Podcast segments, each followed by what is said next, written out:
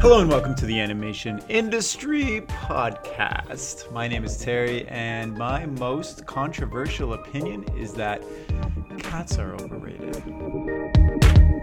Today I'm chatting with Asla, who is a development production manager at Industrial Brothers here in Toronto.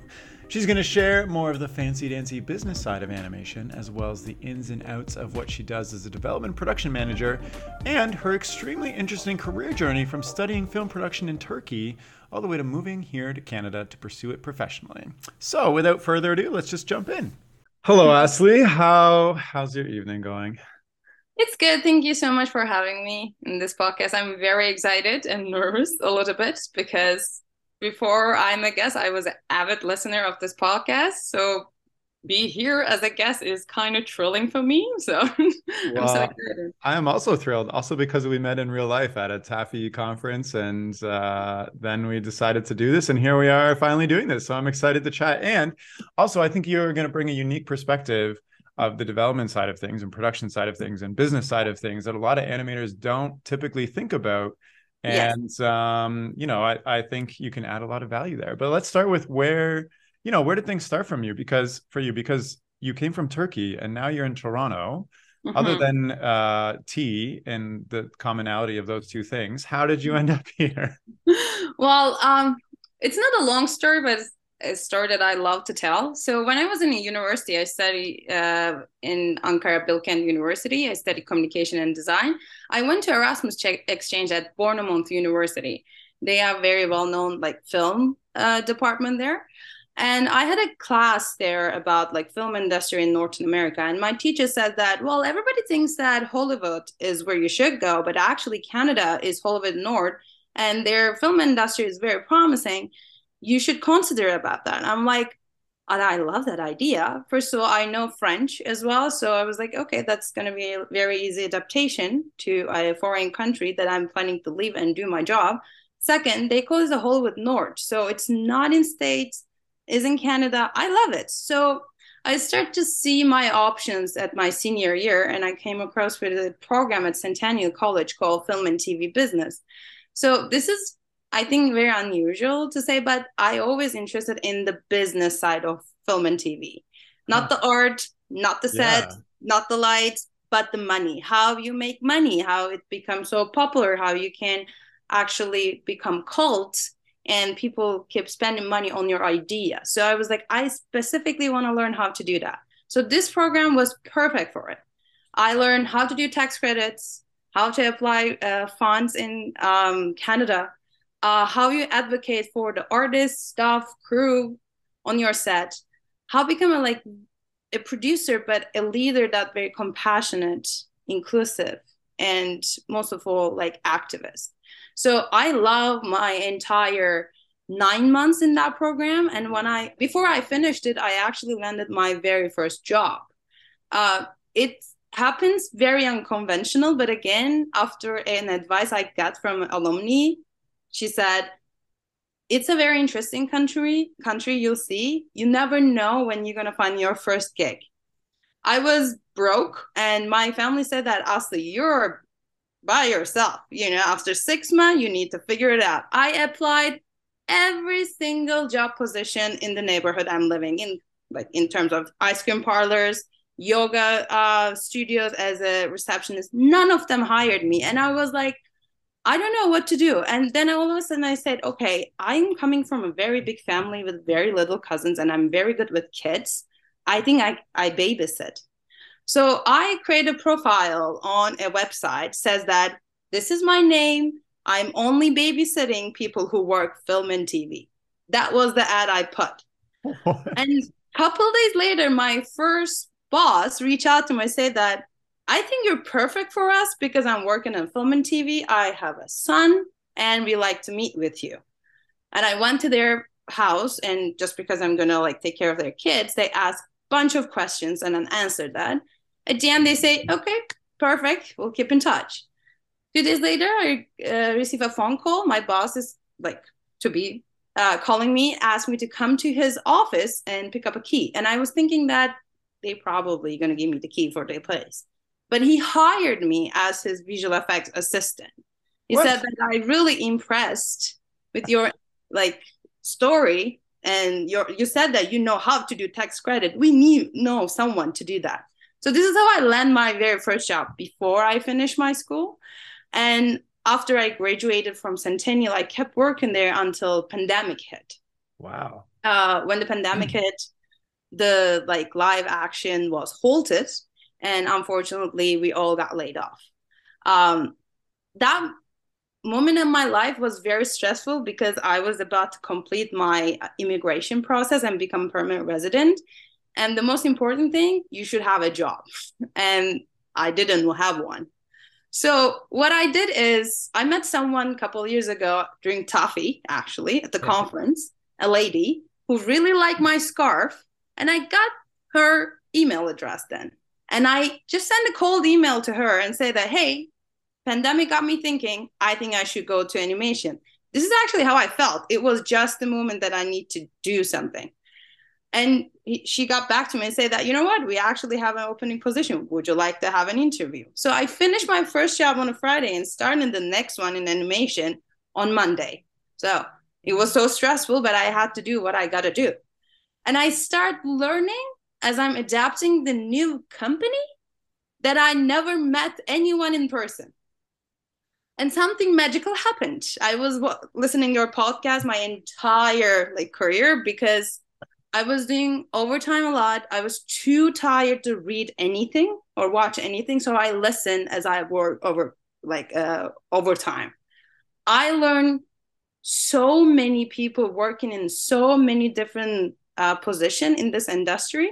I already know. And all of a sudden, when I started my new company, I heard my now today's boss like voice on the podcast, and I learned about his story from your podcast. I'm like, this is amazing.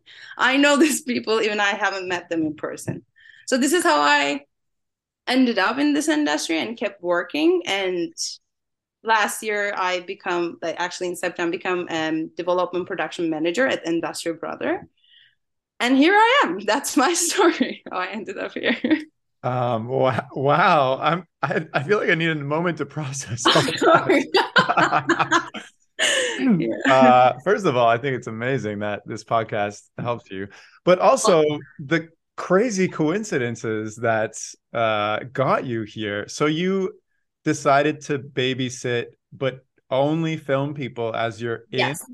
and then your boss didn't even say what he was hiring for you for. You just showed up and he's like, here's a job as an assistant. Well, I, I think he was hiring for a nanny and he also needed an assistant. Um, and still, it's crazy. Could see both in me. And I'm like, yeah, I mean, and it, that's another like funny detail about that. That studio work was working on Handmaid's Tale. Yeah. And I was reading the book on the way to Canada at plane. And I love that book so much. When he told me that my first gig will be visual effect assistant for Handmaid's Tale, I almost had a heart attack. Like it was such a beautiful coincidence. Like you said, I felt like I am belong this industry and I want to do something good in this industry from this that. Your story honestly feels like a T V show or something. Oh my God. You know, like showed up to babysit and then works at a film company. And then like somebody likes, you're wearing a cute scarf or somebody's scar a scarf yeah. leads you to the next job tiers. Like it's crazy. But like, yeah. okay, so it, from my perspective, it sounds like you're following your intuition a lot with your career. Would you say that's true? So I think my superpower and, um, I think it's very important. Anyone who's working in production or a leader role, I listen a lot. Yeah. I listen to people I met. I pay attention to details and I remember those, de those details. And then I follow my intuition. But the mm. first thing is I actively listen anyone I my path crossed in this industry to benefit my career. So yeah. then I follow my intuition. I feel like that's missing for most of the people and they're losing a lot there. You really want to talk about yourself and pitch yourself or your ideas, but the, anything makes your point stronger and more um, like not realistic by memorable is if you listen the other person and then react to it. Hmm. I would say I trust my intuition, but before I listen everyone I met and get to know them. I mean, that makes a lot of sense. Um, I'm wondering, you know, practically speaking, how do you also, you, you know, you listened, you use your intuition for what the right connection is for what it might be, but how do you also get that person to trust you, you know, like to show up and to babysit and to be an assistant, and then this lady two years later, et cetera, and also to work your way up in the roles you have? I feel like you need a lot of trust from the, like build trust from the other person too, that they would give you that chance, because people are bombarded all the time with, you know, do you have a job? Can I work here? Blah, blah, blah, blah, blah. Like, why have you stood out, do you think? So cases. Um, I always try to be authentic. Like, I never hide my background. I never um, make my name easy to pronounce. I introduce myself, Asla. And if anyone having a hard time, then I say, you can call me Ashley too, but, you know, it's Asla.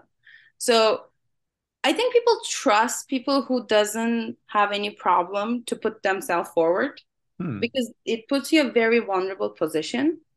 Uh, and they want to look at you and see if there's something wrong with you. And eventually they realize this person is actually listening to you and try to solve your problem. That's how I trust, uh, how I built trust with yeah. people.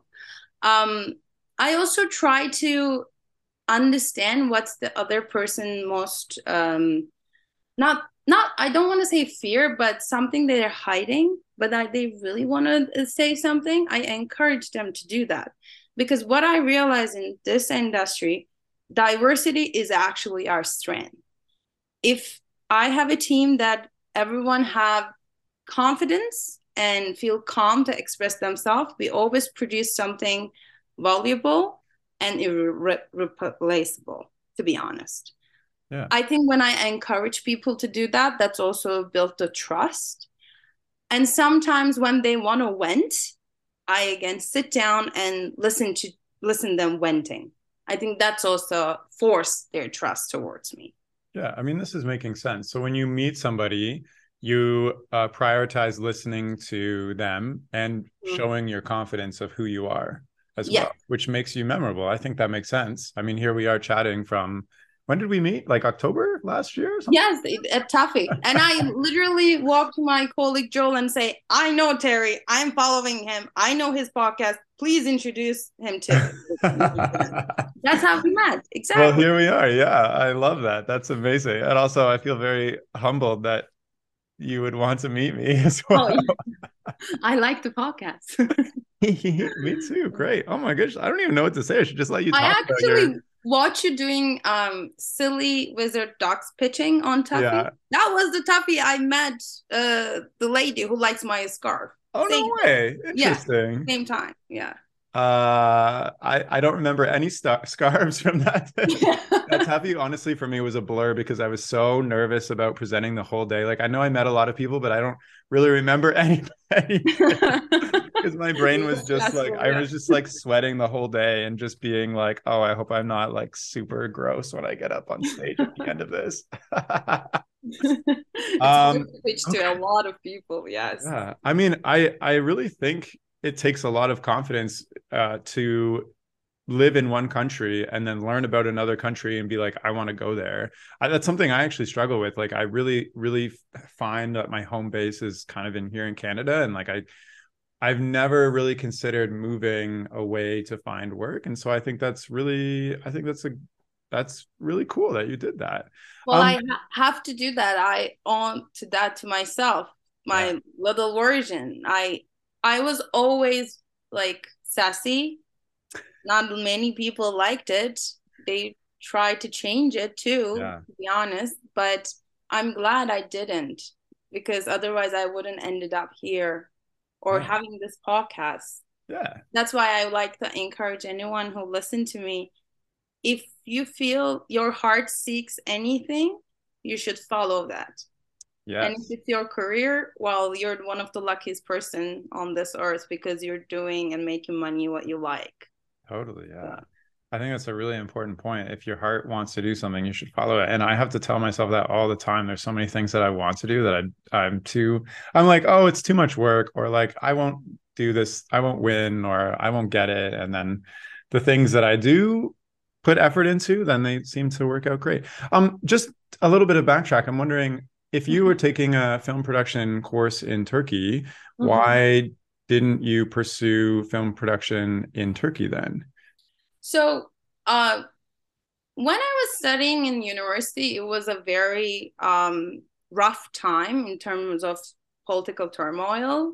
We were hitting by ISIS a lot. Mm. I witnessed a military coup and a bunch of other awful things, morbid things that I never wish to anyone to witness.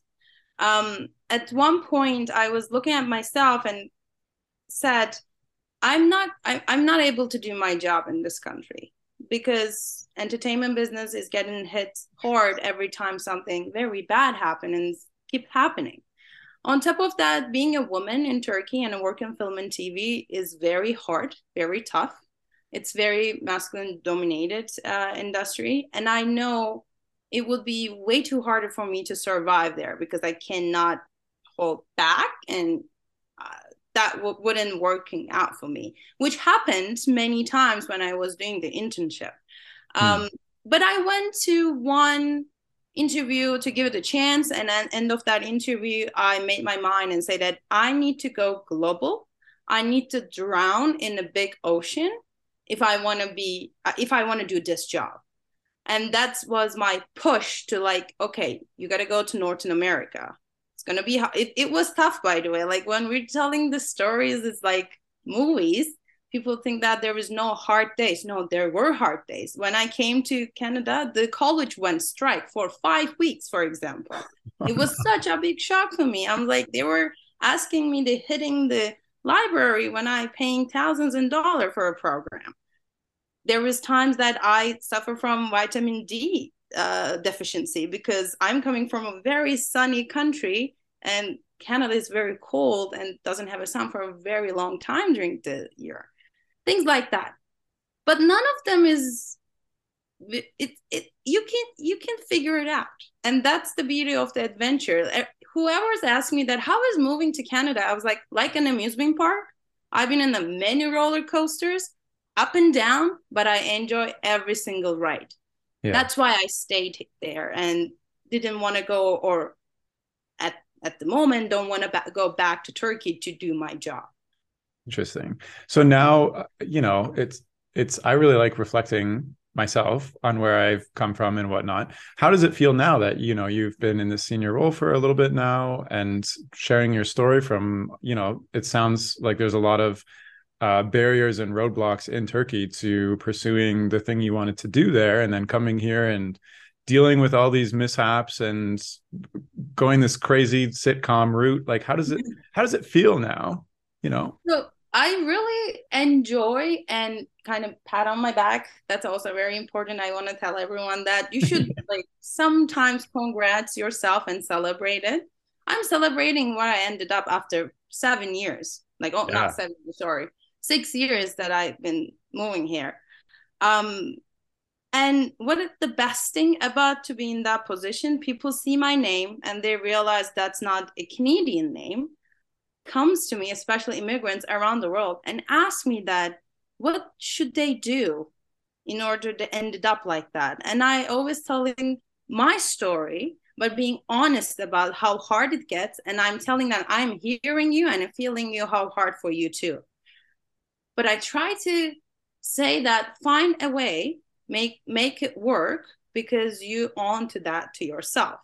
No, I think that answers my question perfectly. You know, sharing your story uh, is exactly one of the big reasons why I have this podcast. It's, you know, I was obsessed with figuring out how other people did it. And, you know, finding out that information is so tough, and just grounding the stories and making it real, and and also, you know, sharing the hardships you have to go through, and it just helps people not feel alone. So at least yeah, it exactly. did for me. So. Yeah, and like, that's... again, no one's story, even the most successful person you think, has very interesting details in their story. I try to be honest about that. I want to say that I babysit to land this position. I want to say I'm wearing a scarf. And someone gave me their email. Like, it's small co- coincidence, but this is how it works, actually. There's no secret.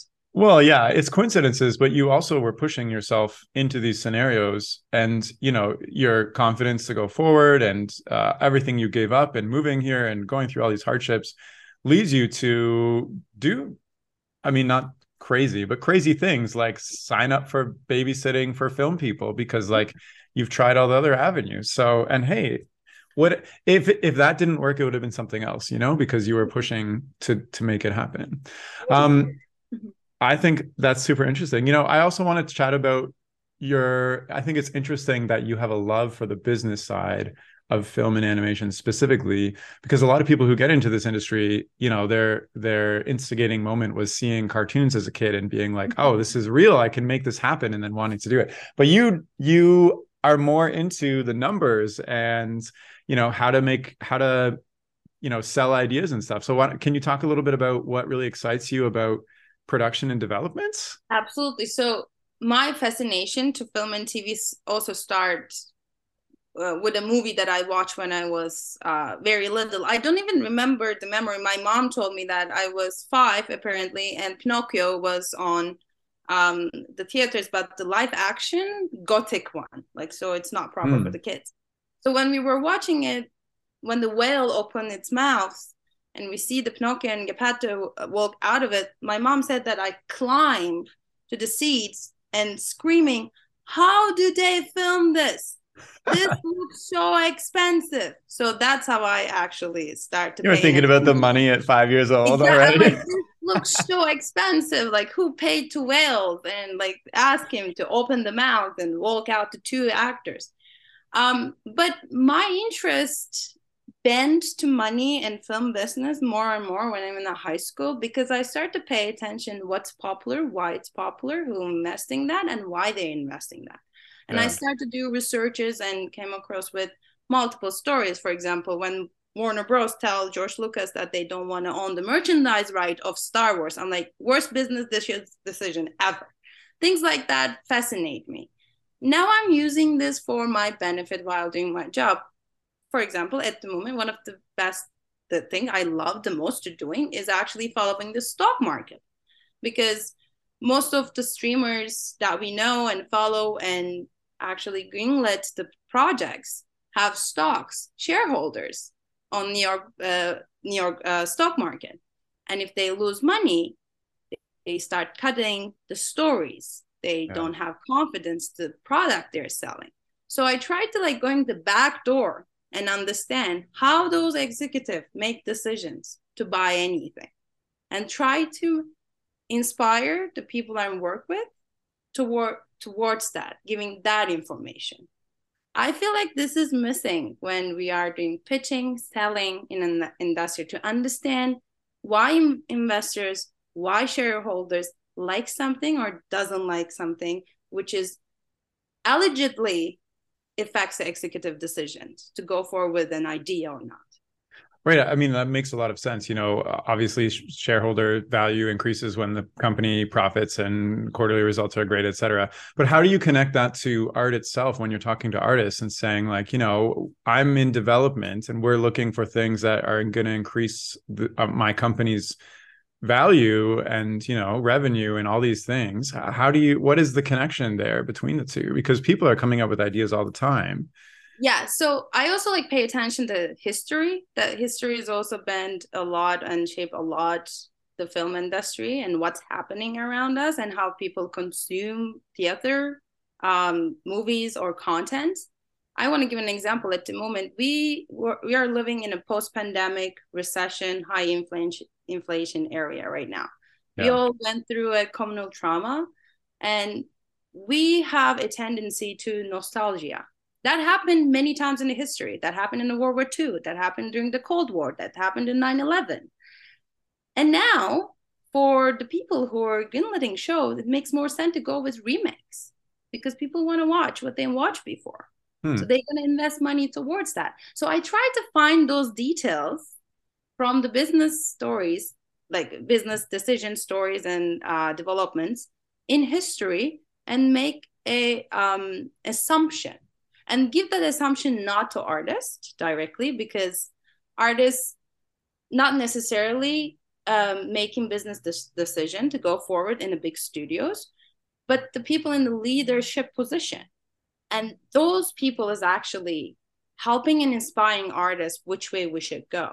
Or they come up with an idea, we package it that way so it can be sold to the uh, people who are actually giving the money or invest the idea. So that's my role. And I'm rookie at the moment. I want to say that out loud. I just started development. But this, those interests I have, like stay hungry and stay like very curious, help me to get that position. Yeah. Yeah. So, okay. So, uh, you know, what you just said is very interesting to me about the remakes, because, you know, I've never really considered it as a thing where people are drawn to nostalgia because times are tough and so they want to feel comfortable. I've always considered it as more of like, you know, profits are down, people aren't going to the theater, et cetera. So the big companies are, they know they have heavy hitters and they're going to invest in those rather than a whole bunch of new ideas that might not uh, bring them profit, like the eighties, for instance, where, the, you know, every movie was being tested out, and that's where we have all these crazy gems from. So you're you're continuously looking for insights that will help, from a development standpoint, create things that people are going to want to watch. Does that make sense? Yeah, as much as I can. And again, like, it's such a hard thing to do by yourself, because I only coming from one background and one world perspective. Mm-hmm. In ideal world, in the studio or the studio I'm at right now, I think that's a benefit. We have multiple people from multiple backgrounds to put something into table, and then we figure out one big idea. I'm just the one tunnel, not the entire thing. I might be wrong. I might miss some details that needs to be paid attention. So another thing, I think another um, responsibility I have in my job to have those people has a voice. It doesn't matter their position or if they're artists or the coordinator. They're coming from different background. They have some ideas. They consume this med- media as an audience as well. And whatever they say, it's so valuable. So again, I'm listening and taking notes and try to find or verify their idea in my research. Yeah, and that's how we help development and artists. Interesting. Okay, so like when I was in the business world and I was like a market analyst for a vitamin and supplement company, like a lot of my job was to figure out what was trending in the U S, numbers wise, sales wise, in Canada, et cetera, what people are buying, uh, what flavors of things, and to come to like the the uh, leadership with, you know, verified information. It's sales numbers, it's volume, it's, it's, you know, profitability, like, like just raw numbers. When you're coming to the, like how, and then they would, you know, leadership makes a decision based on what they believe has the best numbers, et cetera. But when you're talking about artistic ideas, you know, how does that transfer to what you just said? When you're, you know, you're adding voices from different areas, you're one cog in a wheel of people making decisions. How do you, how does it, how does the team decide on an idea when you can't really replicate like actual dollar signs from uh, art, I guess? Yes, that that's, so when that happens, which happens every day, um, we really pay attention to story. If it has something to say, very important right now in this world, we try, start to dig and see what it goes. Um, before, like art always support the story, but story is always the one that I go and analyze. Yeah. And find a reflection in audience word and try to see how it turns to a, when I say money, it sounds very evil, I know. Um, but is that but actually it, yeah. how the engine goes? And if distributed equally and fairly, is actually benefit everyone who part of this uh, process. But again, like when I pay attention to story and see how it reflects in audience, what make them feel, what it does make me feel. Or it doesn't make me feel what I'm missing there. I can start to see the potential in it. But how do you, how do you, how, like, how do you take a story and say, this is really connecting with an audience or a demographic right now? How do you test that out? How do you, because like, you know, as I'm somebody who likes to pitch, I have a couple pitches running around right now. And, you know, I have my own anecdotal reasons why this story connects with kids these days. But, like, I don't have any verifiable, quantifiable evidence that this is actually uh, a huge thing. Like, how do you, from the development side of things, go, okay, these stories are really in right now? Because are you looking at what is successful in the market and saying stories that tell X Y Z are really good? I, like, I don't know. How do you, how do you turn that into so, numbers? So it's hard to turn in numbers. Again, those are all assumptions. When we talk about the numbers, we can only bring the anything recorded in the past and make an assumption for the future. Uh, but let's talk about demographic, because in end of the day, your show will meet a certain demographic. And uh, we like the idea, we like the story, and we're looking at demographics. So how our uh, team, or like this story, will meet with the audience. So the audience that we're appealing to, changing their platforms to consume media constantly. Like, it's such a fast-moving past trend to keep up with. It's harder to put in the numbers. For example, the youngsters are now watching more and more TikTok, not even Instagram, not even Netflix, not even um, T V, TikTok. So maybe your show meant to be in TikTok then. Yeah. If it's successful there, that's, I think, the missing part of the pitching nowadays. Material should be tested out in the world to be able to talk about the actual numbers.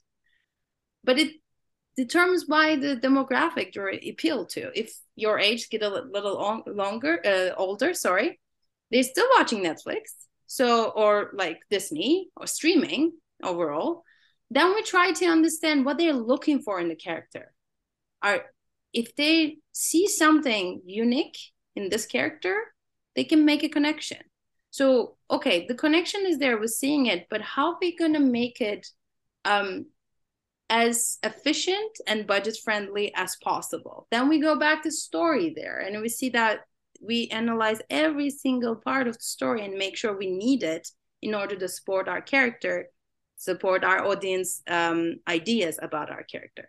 So for to answer your question, we are constantly analyzing the reaction of the audience and try to make an assumption it will gonna successful or not.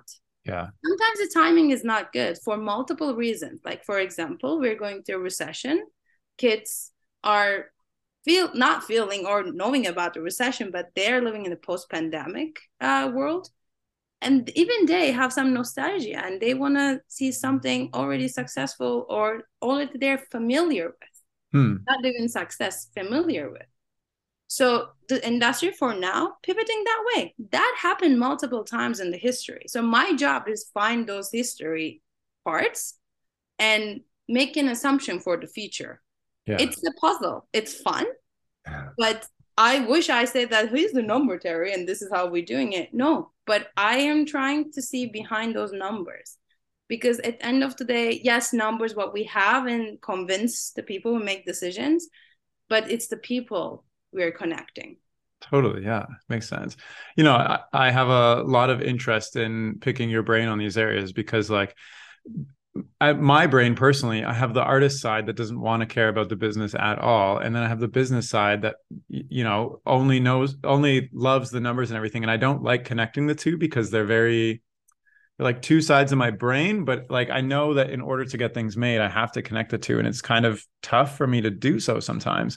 So what would you say to artists who are trying to be successful with pitching very original ideas, um, but also considering the business side? And, you know, because pitching something random and it getting picked up is such a big risk. And it does happen. And there are big payoffs. But most studios are looking for something that's going to, you know, be a heavy hitter or whatnot. So what would you say to artists who are pitching, but they maybe to connect the business side a little bit more to make it more attractive for broadcasters and studios to pick up? My first suggestion would be to find a partner who take care of the business side of the project, but that might not be possible all the time. Um, the best way to advocate for yourself, learn the boring stuff. learn hmm. the lingo, learn, learn the terminology, understand the business, understand the stock market, understand um, how tax credit works, how grant works. This is a lot of work, if you ask me, for one person who's also doing the art. Um, that's why I said, like, the best way to find a partner. There's yeah. schools in Canada right now teaching people how to become producers. I got, got that uh, education. I would highly recommend to go and find those people on LinkedIn hmm. and try to um, make a partnership, work with them. Um, going networking events like TAAFI, one of them, I think Sparks in Vancouver, one of them, uh, at Ottawa Film Festival, one of them, to meet people who are also interested in business side of it. Yeah, that's the best way to do, I, I think, because, for example, I cannot draw, I cannot animate, or I don't even um, understand which color works with what. Like, not like I understand the business side of it. Totally. Sell something beautiful and appealing to me, but I don't, I couldn't break it down for for myself to, in order yeah. to create it from scratch. So this is a teamwork. Uh, I would highly suggest to find your teammates to play this game. Interesting. I like what you said. You know, it's so easy to just go on LinkedIn, find somebody who's studying to be a producer and be like, hey, you know, I'm I'm doing this. Is there, could we just meet and chat and see if there's a connection? That's great. Uh, what you just said also popped a question into my brain. You know, when I'm I'm pitching to producers, I often find that they're not artists. And, you know, unless I have something animated or uh, drawn out, it's very hard for them to imagine what I'm talking about otherwise. So are there any things that when you get presented with a pitch, you just wish that the artist included to make it easier for your life from their artistic perspective? Well, there's a two answers to this question. The first one, I will kind of tell my uh, producer friends, coordinator friends, I think we should also do the quote unquote boring work and understand the artist process as mm. much as we can. We don't have to do that. We don't have to replicate that. But for example, your podcast teaching me how people approach the process from their perspective and their position. I think we should do that work, first of all. The second of all, um, people in business are very straightforward and they always want to understand what you say right away instead of like giving a big presentation. First of all, you're losing your attention and there's so many pitch coming and going. Yeah. So many submission uh, coming and going. And you only remember the things very smart and on point. Um, that being said, like you can even like dress like the character to come into pitching uh, meetings. It's one of them. I'm not saying this is going to work, but if you think it benefits it, for sure. Oh. Um, you can even start the pitching somewhere it's not meant to pitch. Like it can be in a network event, it can be um, TikTok, live show, anything. Because it's a story good and your art is interesting and appealing and make producer excited, that's all we need to dig more. Um, that's that's why I said there's a two way to answer the question. Yeah, that's really interesting. Yeah, needs to understand the process as much as we can, because it's impossible to, you know, one hundred percent. And the other side is anything memorable is sticks. So, so yeah, one hundred percent. So be super clear about things. Leave no yeah. questions or whatever.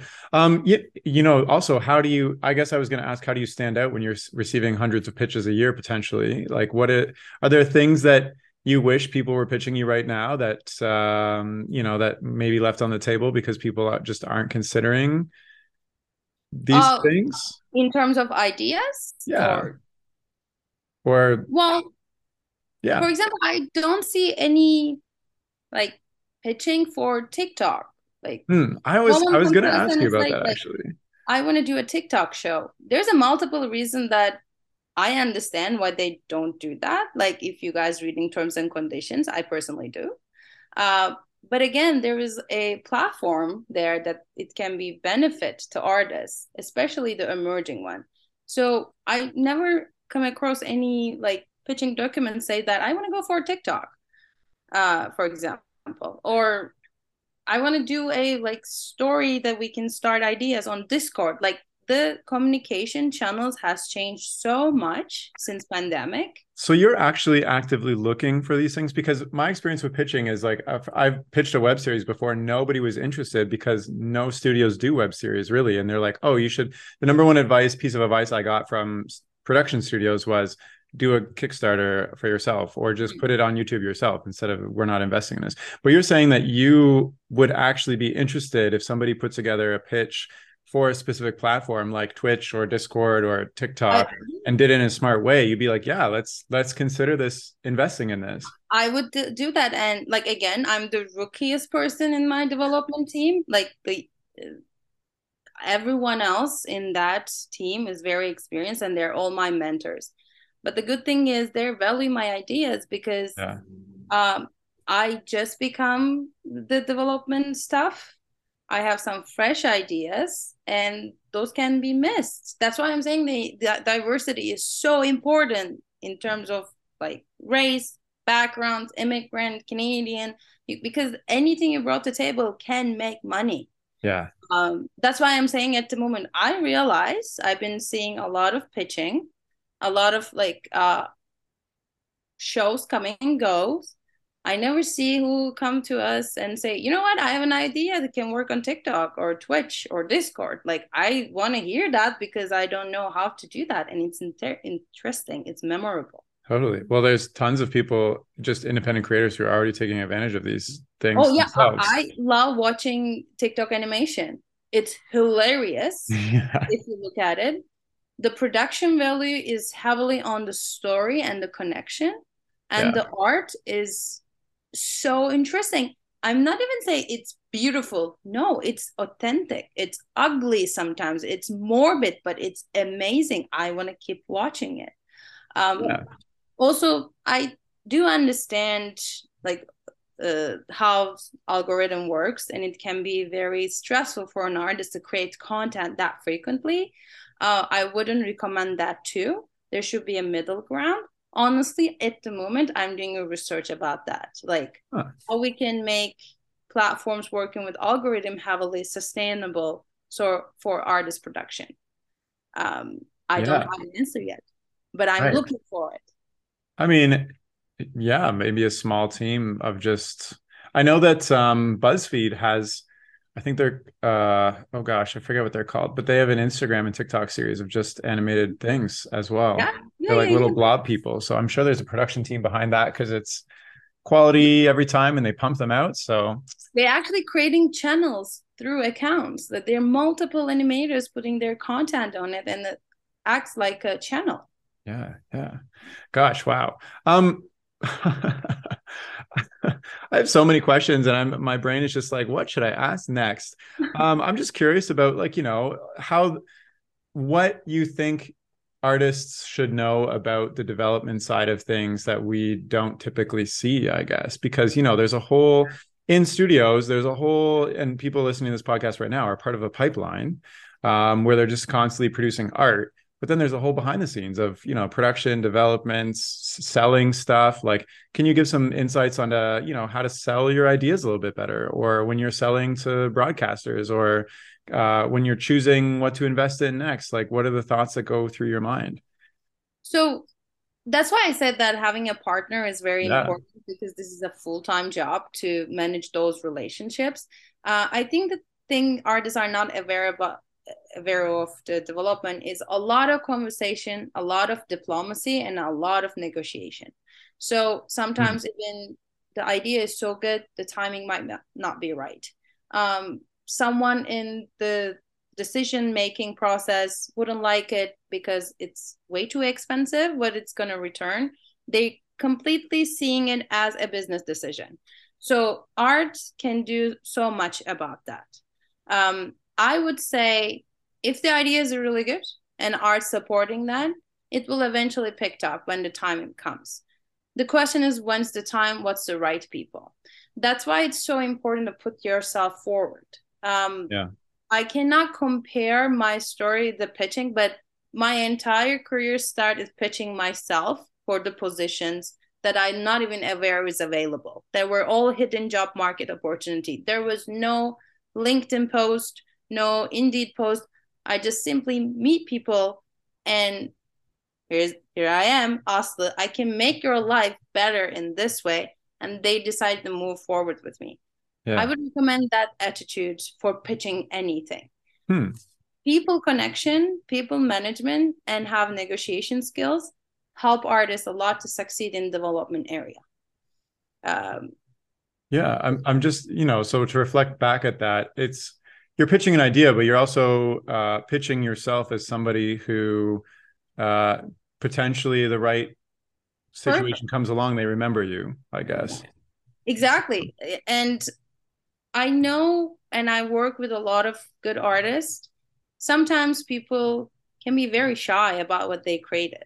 And oh yeah, it's hard to put anything in the world, by the way. I don't know how you guys do that. And like, get a lot of criticism from different people who has no idea the suffer you actually been through in order to put that together.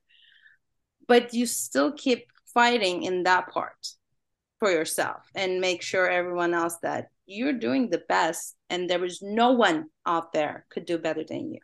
Yeah. It can sound a little bit like, I don't know, annoying, but this is how it works. Well, coming from an artist perspective myself, I really don't like talking about my stuff because I put my stuff out there to be judged. And for me to judge it, it externally is like, uh, it's really difficult because that's not the reason that I created it in the first place, I guess, if that makes sense. You know, is there anything else that you think would be important for listeners to hear about your journey in development, uh, you know, from behind the scenes or you working with artists or somebody who's listening to this and they're part of the opposite side of the pipeline? Um, I also, you know, you're, you said you're a rookie, but obviously you have a ton of experience and you're, you're pursuing this and doing well. So, you know, are there, are there things that you would like to share that you think would be interesting for people to hear about what you've learned?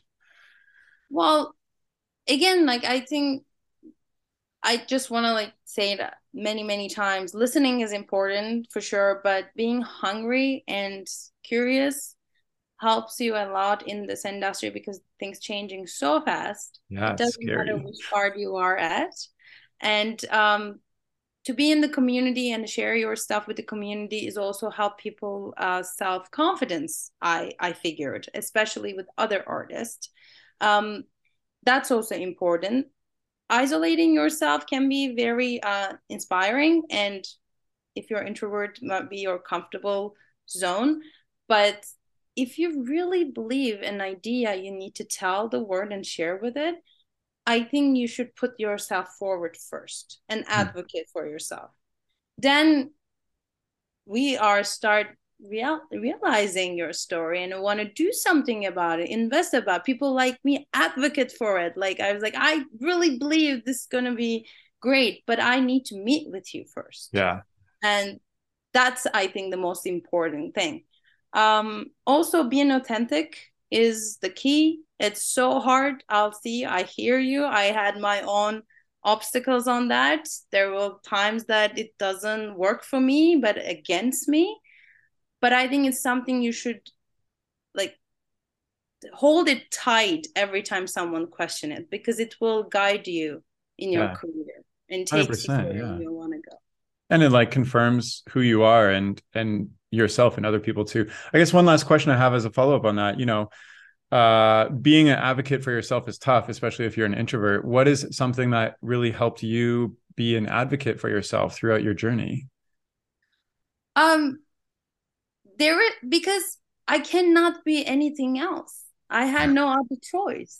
Like, no, I have yeah. to do that. Like, I, if I want to end up what I'm really working hard towards, I need to be a hundred percent of that. I cannot cheat. I cannot act like I'm A, but act in order that things work and then become B when I got that position.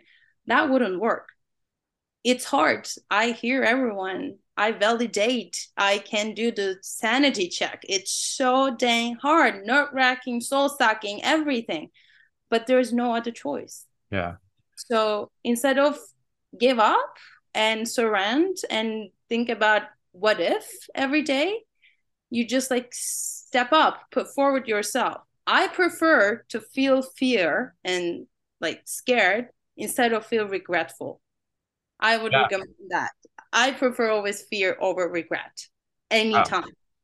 That's yeah. that's pretty powerful. I fear over regret. Yeah, one hundred percent. And like nobody is going to advocate for you really. And if people are, then I think that's really special. But yeah, you're right. Like um, I used to have this false thinking when I was in my business career that somebody was just going to pick me up one day and be like, here's an animation job. And because for what reason? I don't know. And I just had this like false hope for so long. And then I, when I finally decided to like do things myself, then now I'm an animator. So and I'm I one hundred percent sure it was so scared, right? At, oh yeah. It was terrifying. And then, but, but like, you know, I also had to dig inside myself and say that I have to do this no matter what, or it's not happening. And so, and something that has been struggle for me as well, yeah. every, every time I meet some sort of success in my life, at least what I think in my mind is the goal that I was reaching towards, I naturally stop advocating for myself and I kind of just coast. And it's yeah. tough to find that new inspiration again to take myself to the next level. And I'm dealing with that actually right now. Um, cause I, you know, this is my second year out of school and I'm trying to figure out, you know, what is my path going forward. And, um, yeah, so I, I, I, I definitely feel you and it's a real thing. So yeah, I'm wondering, you know, you have I, like a lot of, sorry, sorry. I didn't mean to cut you off.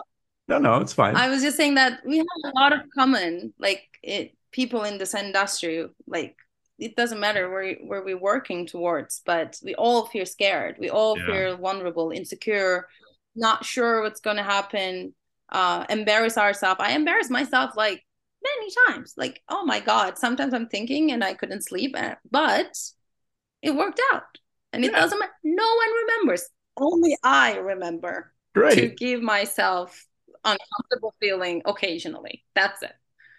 So there's not... This is not more powerful than regret. I can take this every given time, but I cannot take regret to something I never tried. one hundred percent. Yeah. Yeah. I, I one hundred percent feel that. And it's kind of refreshing hearing that you, who, you know, you're not a traditional artist, uh, like an animator or whatnot, also have that, you know, imposter syndrome and, and doubt and stuff too. That's, I mean, it's refreshing, but it's not great. But it's it's nice to hear that it's not only just artists who feel this as well. If you care about something and you're pursuing it, I think I think it's a real emotion. Anyways, you know, as we're as we're wrapping up here, is there anything else that you uh, wanted to share with those listening? Yeah.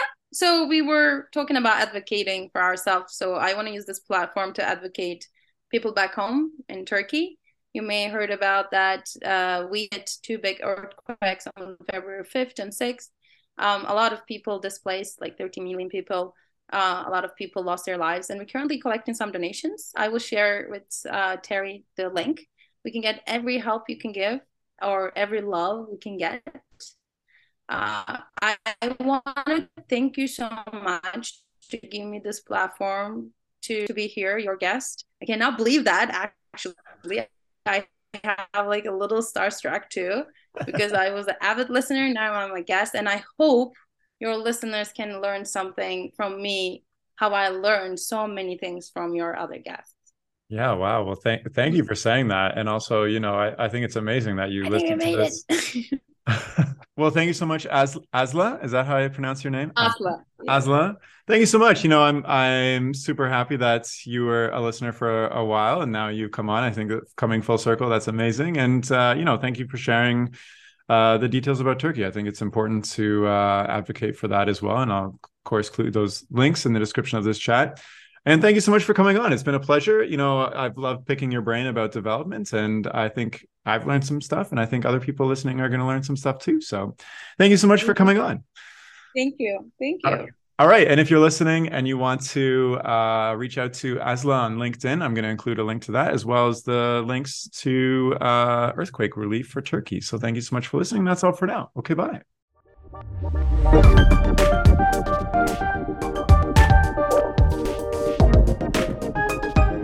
The music for this podcast was composed by Will Farmer and the graphics by Daniel Abensauer.